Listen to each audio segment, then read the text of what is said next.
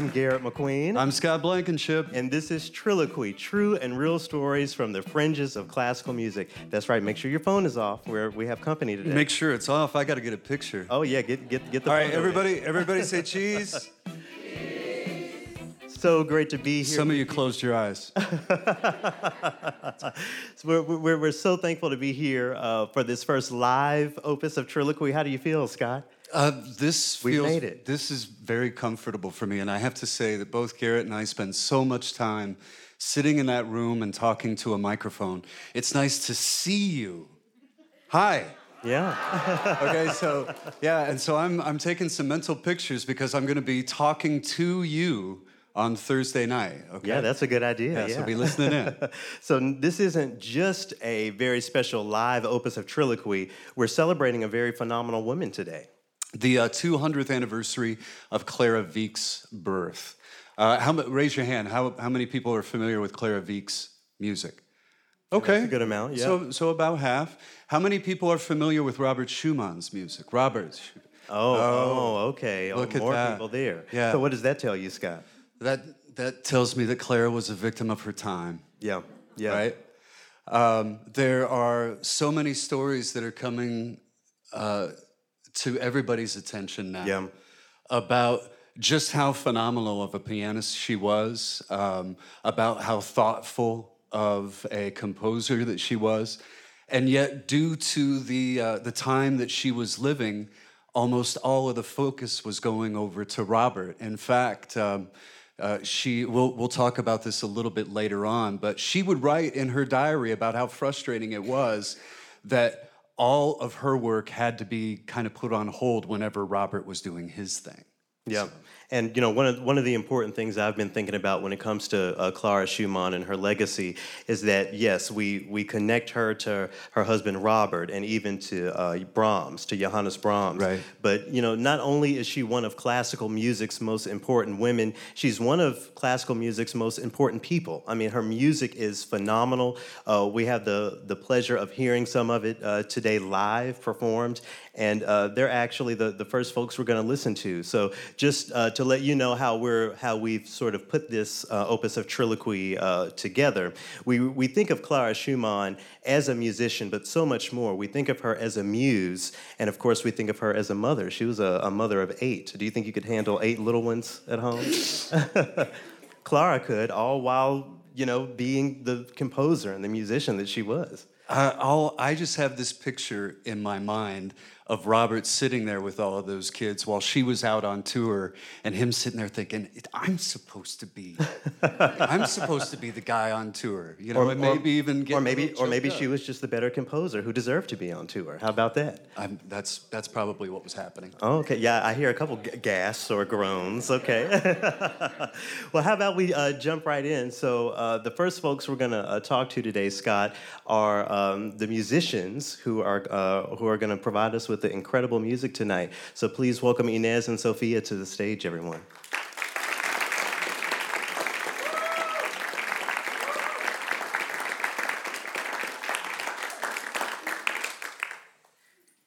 Thanks so much for being here this evening. Thank you. Um, so Inez, I want, I want to start with you. How about you let everyone know um, what your affiliation with classical MPR was as, as an intern? So, uh, about a year ago, so in 2018, yes, in January, I was hired to be a digital classical intern here at MPR. And it was kind of a dream come true because I remember first coming to Minnesota when I was 15 and seeing MPR and whispering to my friend, I wish I could work there one day.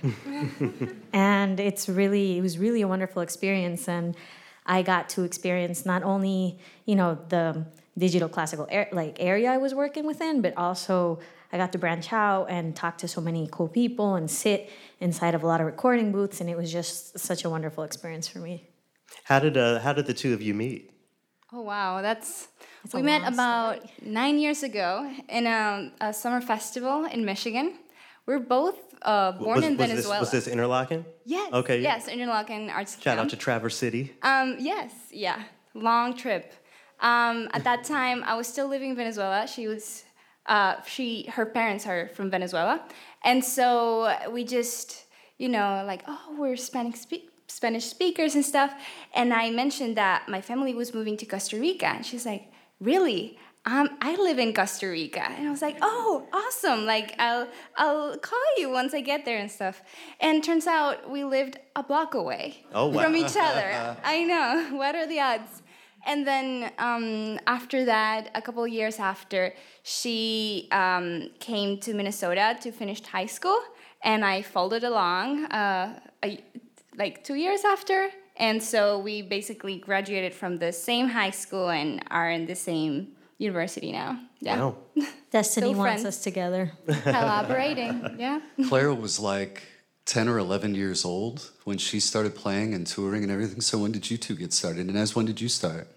Um, it's a, a little bit complicated. I did start music lessons when I was much younger, but I really started doing piano, like consistent lessons and everything when I was 13. So I was actually kind of late, and I arrived to the institution that I really started playing piano at, which was called the um, Instituto Superior in Costa Rica. And that was basically when my professor sat me down and said, You have a lot of catching up to do. But it seems like you've caught up, though. I sure hope so. what about you, Sophia? When did you get started? I started when I was five years old. My the school, um, my mom put my sisters and I in. Uh, it it had a very big um, music program, and so basically they made you choose an instrument. Like it was you had to play an instrument. Um, age five or four, and I wanted to play the cello because all my friends were doing cello. I was like, "Mom, I want to play the cello," and she's like, "No, you never see the cello like the cellists as soloist. Like, why don't you do violin?" Of course you do. Oh, yeah, yeah. My mom's not a musician. Okay. You can tell.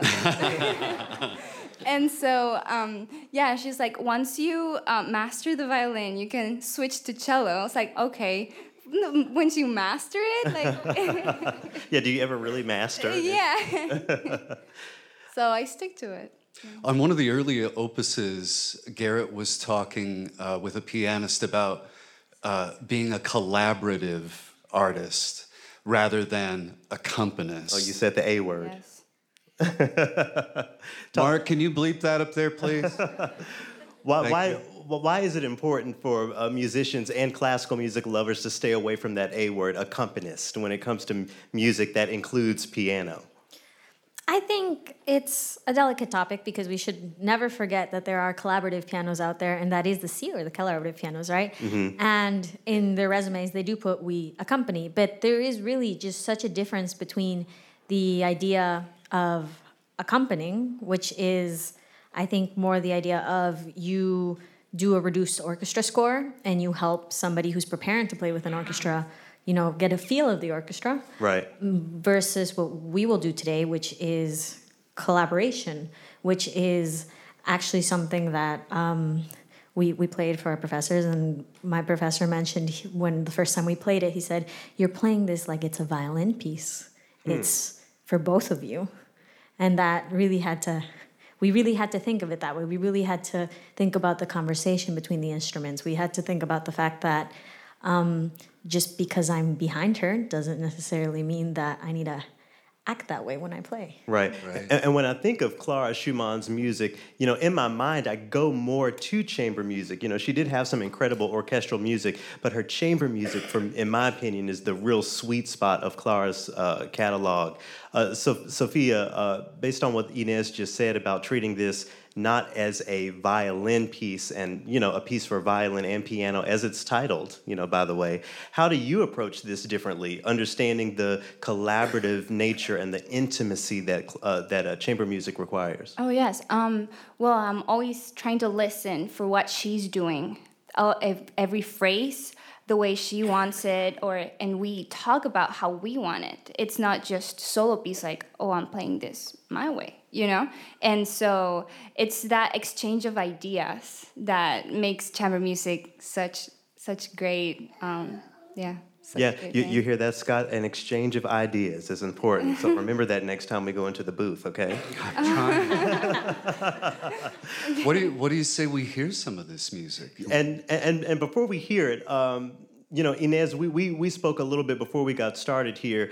I wanted to um, ask you what you wanted uh, everyone here to think about as, as they were uh, listening. And, and I thought your, um, your pre response was, was very poignant as far as really centering the music around Clara Schumann, just erasing your mind of everything that you know uh, as far as her connections to Robert Schumann or, or Johannes Brahms.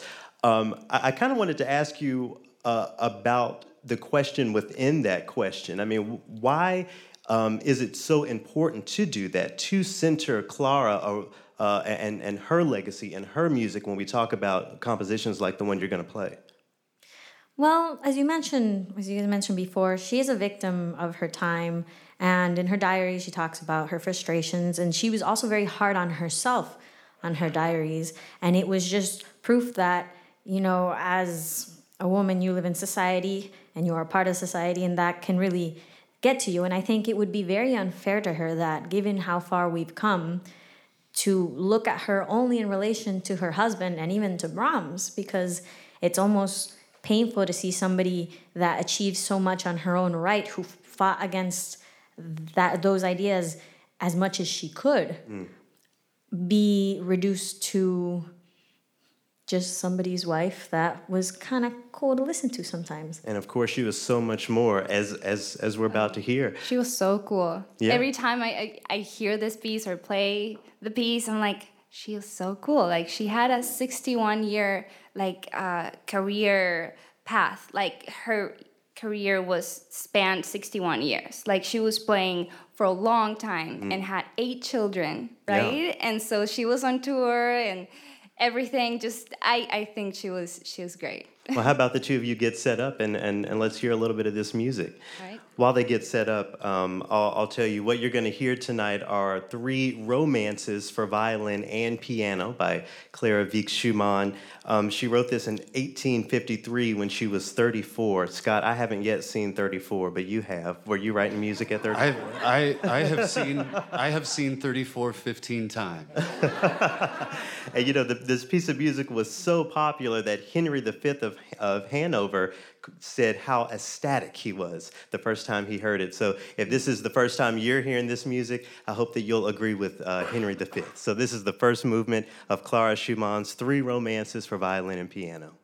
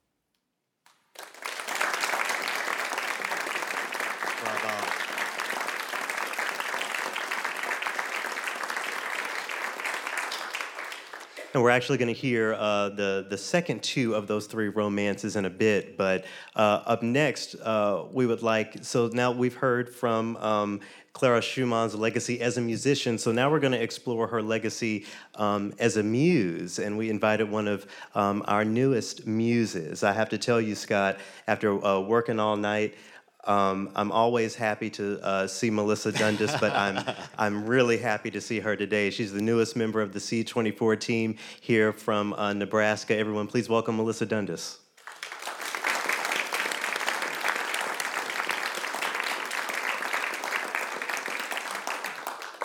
Hey, Melissa. Hi, Scott. How are you?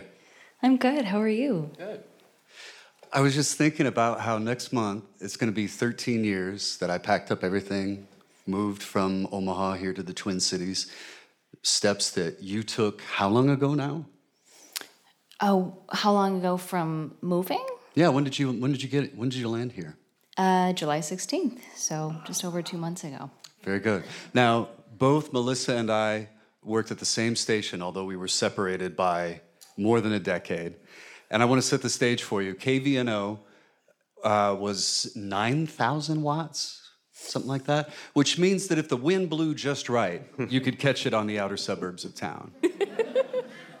so I wanted to find out, uh, also to give you a little bit of uh, background on Melissa. She is also an incredible guitarist. She sings. She has a background in education, music education, right? Right. So all of these things she's going to be bringing uh, with her to the microphone. And I just want to find out what is your experience like so far here? What do you think?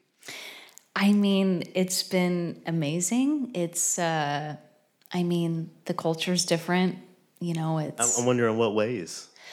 Um, we were joking about this earlier, but it's like faster paced. People move quicker. You, okay, you guys are really selling Nebraska to me. I like okay? that. it's a little more laid back there. There are more cornfields than people. It's kind of a Oh, joke, okay. but it's a true. It's it's it's a true joke. A lot of cornfields. Well, uh, you know, one of the things that I'm, I was trying to think of a corn segue, but it just it went. No, past leave me. the corn to me. Okay. I am. my mom always used to tell me I was corny. Okay. so- Yeah, well, in in your you know new role here Mm-hmm. um, at at uh, Classical MPR, one of the one of the ways that folks can hear you regularly is on Saturday mornings uh, talking to the little Right. kids with Yeah, Classical, Classical Kids, Kids Storytime. Corner, Yeah, yeah. or Classical Kids Corner, of course. And um, you know when I when I think of that and I think of Clara Schumann, I think of how she was a muse for so many people. We know the names Robert Schumann and Johannes Brahms largely in part to her performances. She would go around performing this music, and, and that's how that's still in the conversation. I wonder if uh, you can draw any comparisons between Clara Schumann being a muse in that way and your being a muse in uh, introducing all of this phenomenal music to folks over the radio and, and through your uh, through your radio programs. Yeah, I guess um, with my experience with, uh, I studied classical guitar and um, just a little background to get where some of my inspiration comes from is my professor was, uh, he studied in Spain with a man named Maestro Segundo Pastor, who was born in 1916, and he uh, studied classical guitar with Andre Segovia. So it's a very, yeah. very Andre close. Segovia is your great grand teacher. So there's there's a very close line, um, and my guitar professor was a Vietnam uh, veteran, and he came out of it. He was a jazz guitarist, and so I learned from a man that, of course, was really close to the teachings of Segovia, but he was eccentric and he would just tell me all of these stories about when I learned the uh, Villa-Lobos Prelude Number One, how it, you know, is starting in that minor key of E minor and then it modulates to E major and it's beautiful. So he was talking about being in the jungle and he was just telling me all of these really unique stories and then it's E major and the sun comes out. So I just heard some really eccentric, amazing stories from a man who could be totally totally masculine and and and and dropping uh, all sorts of curse words when I didn't have the per- perfect technique which it's just how it was he wasn't a well a, a very well liked professor at our uh, at our college, but he was a very successful person. And I mean, I, I didn't take it for granted. So I had such a, just a unique experience with um, with the education that I got, and I saw someone who could be so er, up in your face and then he could be so feminine at times and so soft and so endearing like like my father you know mm. and so and the way we would discuss music that's kind of the message i try to bring to other people like uh, capricho arabe by francisco Tárrega like it's a romantic conversation between a man and a woman yeah. and those are just the kind of conversations that I would have when I would learn the music, and that was important to me. I had to have those kind of conversations. I'm I'm a visual learner, so like it was just so helpful. So when I talk to kids, I kind of want to bring more more visuals into it and ask them questions and how they can relate. And it, it's a tool. He. Uh, when you play music in front of somebody, an instrument or or whatever, I mean, he told me things about myself that I was not planning on hearing in my music lessons. You want to you know, share any of those things? Yeah. so I was uh, playing the prelude from Bach's Cello Suite, sure. number one, and uh, it's transposed. So I was playing it in D major for on guitar, and there's accidentals throughout the piece and i am such a daydreamer and i get lost and i wander and i was supposed to be playing i can't remember if it was a c natural or i forgot to i was supposed to go back to c sharp and you learn pieces and you get all this muscle memory built up and after a week of practicing you know it's hard to go back and relearn something but he was just like why did you play a c sharp there when you're supposed to, or why didn't you play a C sharp? And I, I, forgot to go back to the normal key signature. I was still playing the accidental, and I was like, I, I don't know. My, my excuse in music school was always, I'm just feeling the music. That's what I'm doing. but I am. I'm such a daydreamer. I get so lost in thought, and I can. Part of it I, I'm grateful for because I can I can visualize and I can tell stories, and that's how I can I think I can make the music my own and make it beautiful. But he's like, you know, sometimes when you're talking to somebody or meeting somebody in person, you're not really paying attention to what they're saying to you. You're just looking at them and like observing who they are and just trying to. You hear so, that, everyone in the back row? which, which, I mean, I, you know, I, I don't want that to come off as like I don't pay attention to sure. people, but it's just it can be used whether you're going to listen to classical music or whether you're going to study an instrument it can be a tool for so many other things. And that's what i loved about teaching kids is like they're just everybody's personality is so different and the way yep. they approach music and what they want to share with you. And you just learn what kind of people they are. And so it was just funny that he would point things out about me and it just makes you a little you know you're you're it's you have to be really vulnerable. Yeah, and you know, Scott, that connection to music and, and personality. Um, you sometimes you can't help but to feel like you knew some of these composers, like we know Clara Schumann in a way because we're we, we get to enjoy um, and really dive into what was most intimate uh, for her, mo- most personal for her. Well, especially uh, doing this work as we're getting ready to put a show together for you. Um, we're doing all that research. We're combing through all these anecdotes, through his, uh, through historical facts, and and trying to make it kind of come to life, uh, come to life on the air uh, as a complement to the music, not instead of, but as to prop it up. Mm-hmm. I wanted to quickly ask you um, before we hear some more music. Do you consider Clara Schumann a personal muse in any way? Yeah, I mean, like like what I was just sharing now. I feel like she um, gave suggestions to Robert. I feel like she could see in him as a composer what his strongest points were, and I don't think she was afraid mm. to share those kind of things. Her father sure didn't see it. And um, it's true. It's true. But she had. I mean, she was trained on piano. You know, she she learned from her father, and then he. She had really close ties. I feel like with him, and as a woman who grew up in a household where the man was in charge and you had to kind of follow all these specific rules to me the the risks that she took because they were the right risks was real is still really inspiring because that's got to be hard to have kind of that shadow of your father over you. I mean, I've you know, there's a lot of insecurities that I worked through with the music, and it opened my eyes up to new things. So when I hear all of the things that she did, just because that was who she was, and it was because the right thing, and those didn't, it's almost like they didn't have as heavy of an effect on her with her that kind of relationship, Right. Which is Right. really inspiring, and and obviously she did all of the right things that, you know, for the right reasons. Well, how about we uh, hear a little more of those right things? Thank you so much for talking with Yeah, us. thanks for having yeah. Yeah.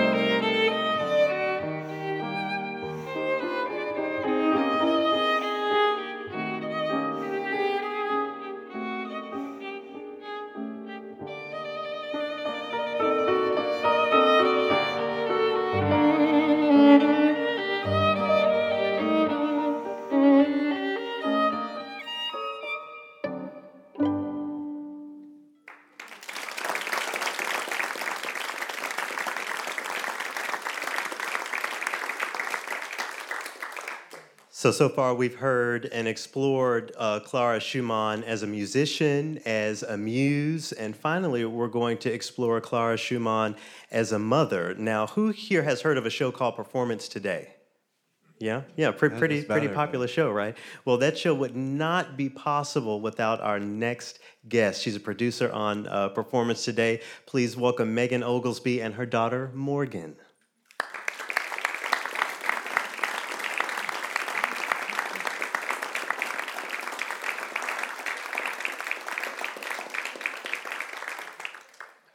Hi, Morgan. oh, Welcome. and hello, Megan. Megan, uh, uh, well, first I want to say that I'm, I'm looking forward to your um, your solo opus of Triloquy that's coming up. We, we, we dive into some really great uh, conversations. Um, Yes. But uh, the first thing I want to ask you about is working on uh, performance today. You, what does it feel like to have such an important role on such an important show? When it, you know when it, when it comes to the world of classical music, performance today is way up there. you know, on, on, a daily basis, you just you just don't feel the magnitude of that all of the time. Yeah. Until I hear somebody say it, I'm just like, that is my job, isn't it? I do work there. Um, it's amazing. It's it's amazing. I get to do amazing, beautiful work that gets to touch the lives of people every single day, and I just I just can't be more grateful. Yeah. Couldn't be more grateful. And we've already mentioned that uh, Clara Schumann was the mother of eight kids, and I think as we've made clear, one is plenty. For, uh, you know, in, in my imagination, I mean, to talk, talk to me about uh, what it's like to be um, not just a working mother, but a working mother who works on such an important show. Again, I, I, I don't want to diminish at all how integral your job is to the production of that show. Thank you. It's it's a grind. it's and and and I'll be real. Uh, it's look, look, look. You, you really want me to go there? No. Um, Clara was the real MVP. Okay, eight children. Jesus Christ! I just. oh Lord, Lord, Lord, Lord. Um, but people people ask me all the time. They're like, "How do you do it? How do you do all of this stuff?" And I'm like, God. Yeah. what can I say? What can I say? You know, um, you just do your best. You do your best every day, and and um, it helps to it helps to love what you're doing. Yeah. And, you know, in addition to being a working mother, uh, Morgan has some very specific needs. Would you, would you mind talking to us a little bit about that? Yes, um, Morgan has a genetic disorder called CDKL5. It's a very, very rare uh, genetic disorder, and it causes a lot of other things like epilepsy and uh, developmental delays uh, and many other things, um, which she she has. Um, and we recently found out that she had this genetic disorder just a few months ago, which was really wonderful to, to find out an answer for why does my child have epilepsy why has she been seizing since she was two months old um, and so morgan has a lot of special needs because she can't really care for herself she's not very independent so morgan is three she'll be four next month but she's really more like a five or six month old developmentally she still doesn't talk. She doesn't crawl. She she can roll around and scoot around and things, um, which is a, a fairly new development. Um, but she doesn't. She can't feed herself, and she can't stand or walk, so she doesn't do things for herself like a lot of toddlers can. So um, that makes my life even more interesting uh, than than it already is. Um, but you just have to find the support that you can, and you have to be the advocate um, that your child needs, um, what, whatever that may look like. And I'm really, really blessed to work on performance today because I have an incredible, incredible team of people that I work with every day to put this show on the air. And if it wasn't for them and their support and their hard work and their their their skill and excellence in what they do, I wouldn't be able to be the mom that I need to be for her and be able to be here at 8 p.m. So I take off my hat. I take off your hat to you. you know, Thank you. yes, please. Yeah. Uh, Scott, one of one of my favorite things uh, to talk about uh, when we record the podcast is your very um, intimate and ever evolving relationship with your father. I, I, I think that's really touching. And when we look at Clara Schumann's life and her legacy, we've learned that her daughters became, you know, her transcribers and and her page turners. You know, they they assisted her in in every step of the way. How do you foresee, or maybe even how do you hope? Uh, to see your relationship with Morgan evolve as, as she gets older and as she grows, and as and as you grow as well. Well, one thing I, I, I want to say, it goes without saying, um, and I'm, I know most parents, all parents can say this, but Morgan has tremendously and absolutely made me a better person, just a better me, a better person overall, just more self aware, more patient. And there was something I saw on Facebook the other day. Someone had taken a picture of some something that they saw somewhere that said, angels sometimes come to us in the form of special kids to teach us how to be better people. And I think as my relationship with my daughter grows uh, over the years, I think that that evolution is just going to continue of her teaching me things um, that I didn't have before I had her in my life. Um, and I and I see my life with her as a life of service. I always thought that I would live a life of service, which is why I do the work that I do with Performance Today, which is why I did the work that I did before Performance Today. I was an ed- I was an educator before. I always looked at my life as being one of being in service, um, but now it's even more so um, in, in service to to this little girl and who she can and who she could be. Um, because she she she is limited by by the disability that she has. Um, so that's that's that's how I see the evolution of of of the what I like to call the adventures of Megan and Morgan. Yeah. Uh, as you can see uh, earlier when I was uh, adjusting your microphone, I dropped all my questions down there. So I'm I'm winging. You're gonna wing it. I'm winging it right now. Um, Straight I- from the hip. I would I would like for you to tell everybody here and everybody listening what it means to be a producer because sometimes that is such a hard to define role. That's true. And there are times where I have come in and you are you're already there, and there's times when I'm leaving and you're still sat there working. So I want to know how you know give them a sense of what the day is like, what the job is like. How can you do that? Be a mother to Morgan, do CrossFit, have your life. You know how many how many hours in a day do you have? Because I've only got to 24, and you seem to be killing it. Oh, Scott. um, well, you know, when people people ask me sometimes, you know, okay, you're a producer. What does that mean? What do you do? I always like to tell people, I make stuff happen. I make the things happen. So, what does that look like specifically for performance today? That means that I get to choose a lot of the music that you hear on the show between myself and our senior producer, the amazing Suzanne Schaefer. Uh, we choose about 90 to 95% of all of the music that you hear on the show every day. Um, and we physically get that music programmed into a schedule so that it will play so that you all can hear it. So that takes a lot of time uh, every day. Um, I write scripts, I edit audio, I come up with suggestions for cool people to talk to, uh, new music we should pursue. Uh, I helped manage social media pages. I even get to interview people like Fred does sometimes. Nice. Um, I had the the opportunity to be able to create uh, some new series for the show, so I get to also work with all of our young artists. If anybody is familiar with the PT Young Artist Program, I'm the producer for that program, so I get to plan their schedules and their itineraries. I get to fly them here, make sure they get paid, make sure they eat. I get to help them determine what kind of music they're going to play when they're here.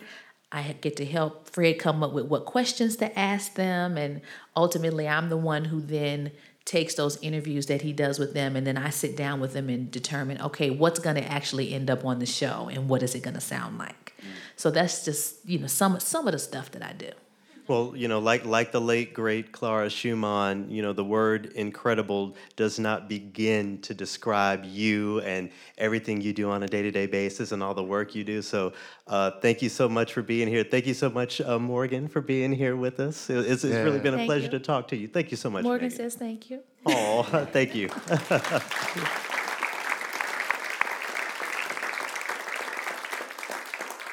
now, this is the uh, final movement, the third of the three romances for violin and piano by Clara Schumann.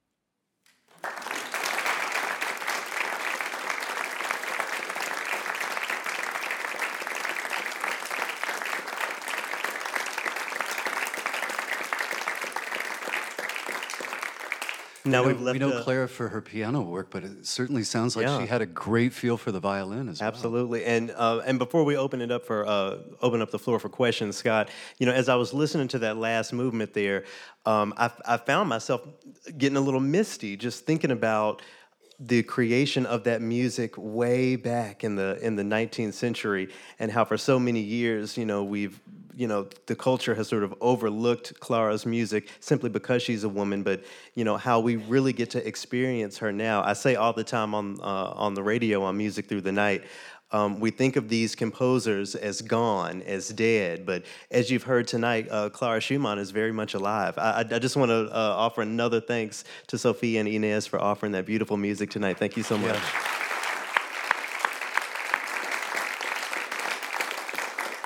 So, if I can in, uh, invite all of our uh, guests uh, back up, um, we were wondering if anyone here had any questions for, for me, for Scott, or, or anyone you've uh, heard from tonight. So, uh, as, as we're getting set up, think of some questions. I think we have a couple mobile mics if, uh, if anyone has anything on their mind. That last of the three romances had piano figurations that sounded like Mendelssohn. I wonder if Clara ever felt indebted to him or acknowledged any um, influence of him? Well, we do know that she looked up to Chopin a lot, so you could see some some of Chopinesque. Uh, actually, a friend of ours was like, just think about it as a Chopin dance. You know, it's the waltz. His waltzes, you can't dance them. You know, so it's like an undanceable da- waltz. You know, with the still flowy, but yeah. Um, maybe this fellow was referring to the thing I noticed too at the last piece toward the end. Inez, you're, you're doing kind of a rapid fire staccato kind of area, and it seemed like it really caught my attention. There's something seemed to be a diversion or unique about that part. I think what we noticed um, immensely in her pieces was a great contrast in character that we we tried very much to capture. I think you guys perhaps have noticed it in you know in the third movement, not but also in the second movement in the slow part that kind of had very sing song parts, yet also kind of playful in betweens. And so something that we worked very hard on the third movement was kind of balancing how she, you know, she writes in the piano just so many scales up and down um, underneath the the violin's melody, but at the same time it it comes to that part, and you're right, it's staccato. And we actually were practicing and we hit that spot and we kind of went, oh, whoa, okay.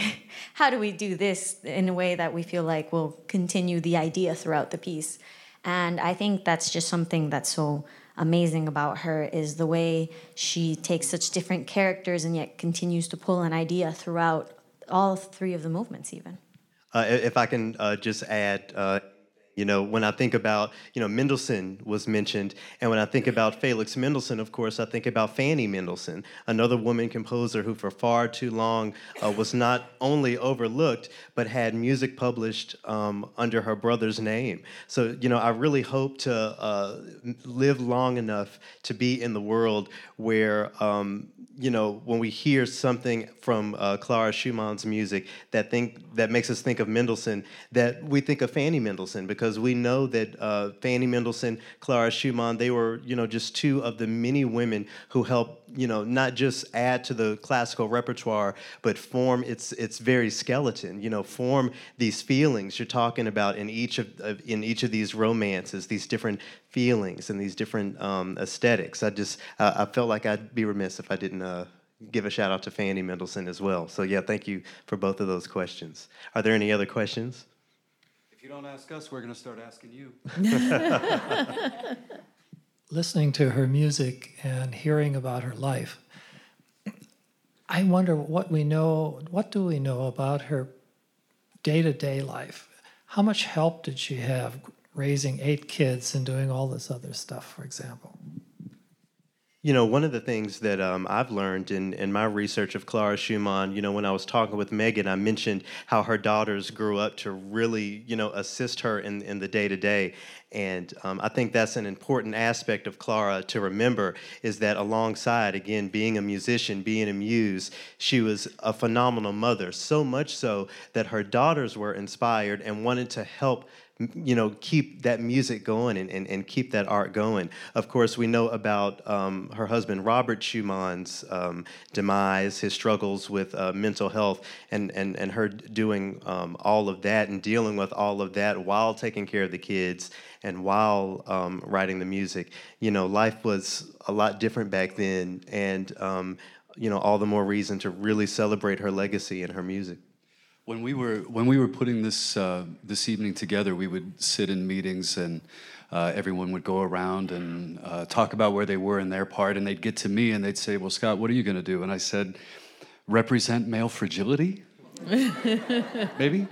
But um, one of the things that I think about is what music did she write that we don't have? What have we missed? Mm. Um, the fact that after Robert died, she went back out on tour and played his music. Uh, I, I, just, I just feel like I, I, I'm hopeful that with these stories coming out, that everyone starts to pay attention to good music, whether it's composed by a man, a woman, no matter their color, their sexuality. Let's just make it about good music. Are there any other questions or any uh, comments or any feedback or anything? Sure, Julie, our very own. She's going to ask me a hard question. No, I'm not. But I, one of the things that I want to make sure um, people are aware of, and maybe you are, is that she literally was as popular and as famous as Franz Liszt in her day. And we still hear about Franz Liszt and how he did this, he did that. And, you know, she was out there competing on the same level. And she was helping to make her husband famous, other men to become famous. And she didn't get to do as much composing as she had hoped to do because that kind of got put on the back burner. As you can imagine, um, she actually had seven children. Unfortunately, one died in infancy, but still, that's a lot of kids to raise. And then she went out after her husband died, and she became the primary breadwinner, and she was for most of their marriage, too. So, as a working mom, that just blows my mind. I mean, when I first learned about her, you know, 25 years ago or whatever, I literally was like, oh my God, she was the original super mom. And and Julie, what you've said reminds me of the word equity, and we talk about that all the time on our podcast. You know, Julie, when when you say that um, Clara Schumann was as popular and you know as as out there as Franz Liszt. Well, Franz Liszt is a, is a name that we all know, but Clara Schumann is not a name we've always known. So when we um, specifically on the on the Triloquy podcast, when we really focus on music by people of color, music by women, music that comes from places that we we may not have typically uh, heard it before, it's all in response to just the societal challenges that so many people have had over the centuries and in many ways still have, not just in classical music, but outside of it. So, uh, as you know, I, I think I said at the beginning of, uh, of this presentation that, you know, Clara Schumann isn't just a phenomenal woman of classical music, but a phenomenal person in classical music. But I, I never mean to underscore, or I, I never mean to uh, diminish uh, the fact that she was a, a woman, because again, despite being a mother, despite living in the 19th century uh, in a world, in a Europe where it was unseemly for a woman to compose, she still did. And thankfully, uh, we have her music. So I think it's always so important to remember those things um, when we're listening to, uh, to classical music, specifically music uh, written by women. Uh, well, I, am getting the, the hand that uh, we're, we're done. Again, thank you all so much for being here. Thank you to all the guests, sorry, for, for, for being here. This has been phenomenal. You can listen to Triloquy, um, triloquy.org, or, or subscribe where you listen to podcasts. Thanks so much, guys.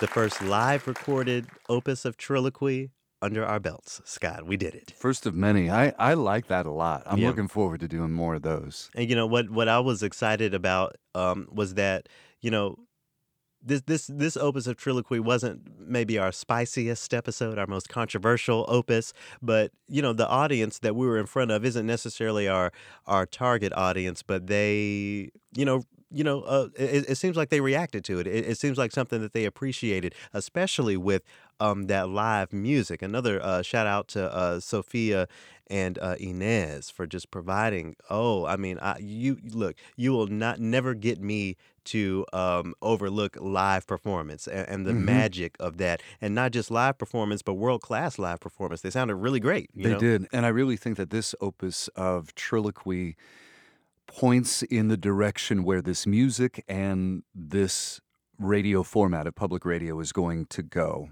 Yeah. Okay. So, you know, we had um, eh, people of color, women, you know, and then over on the left, there's me. you know, the one, the one white guy. I, I think that it was, I, I think that it gave a good snapshot of where we're headed and who's going to take us there, which Yeah. is the likes of you and Melissa and Sophia and and. Megan, who we Yeah, heard and from, yeah. Megan as well. Um, yeah, so a, a shout out again to the to the uh, audience that came to uh, watch that. It was it was so much fun. Again, not our typical audience. Um, maybe they're The stereotypical public radio audience. see. y- but you're allowed to say different words than I'm allowed you mean to say. you mean older white people?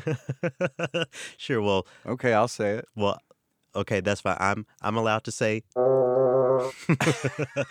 and you're allowed to say that. So, on the next opus of Triloquy, um, Scott, we're going.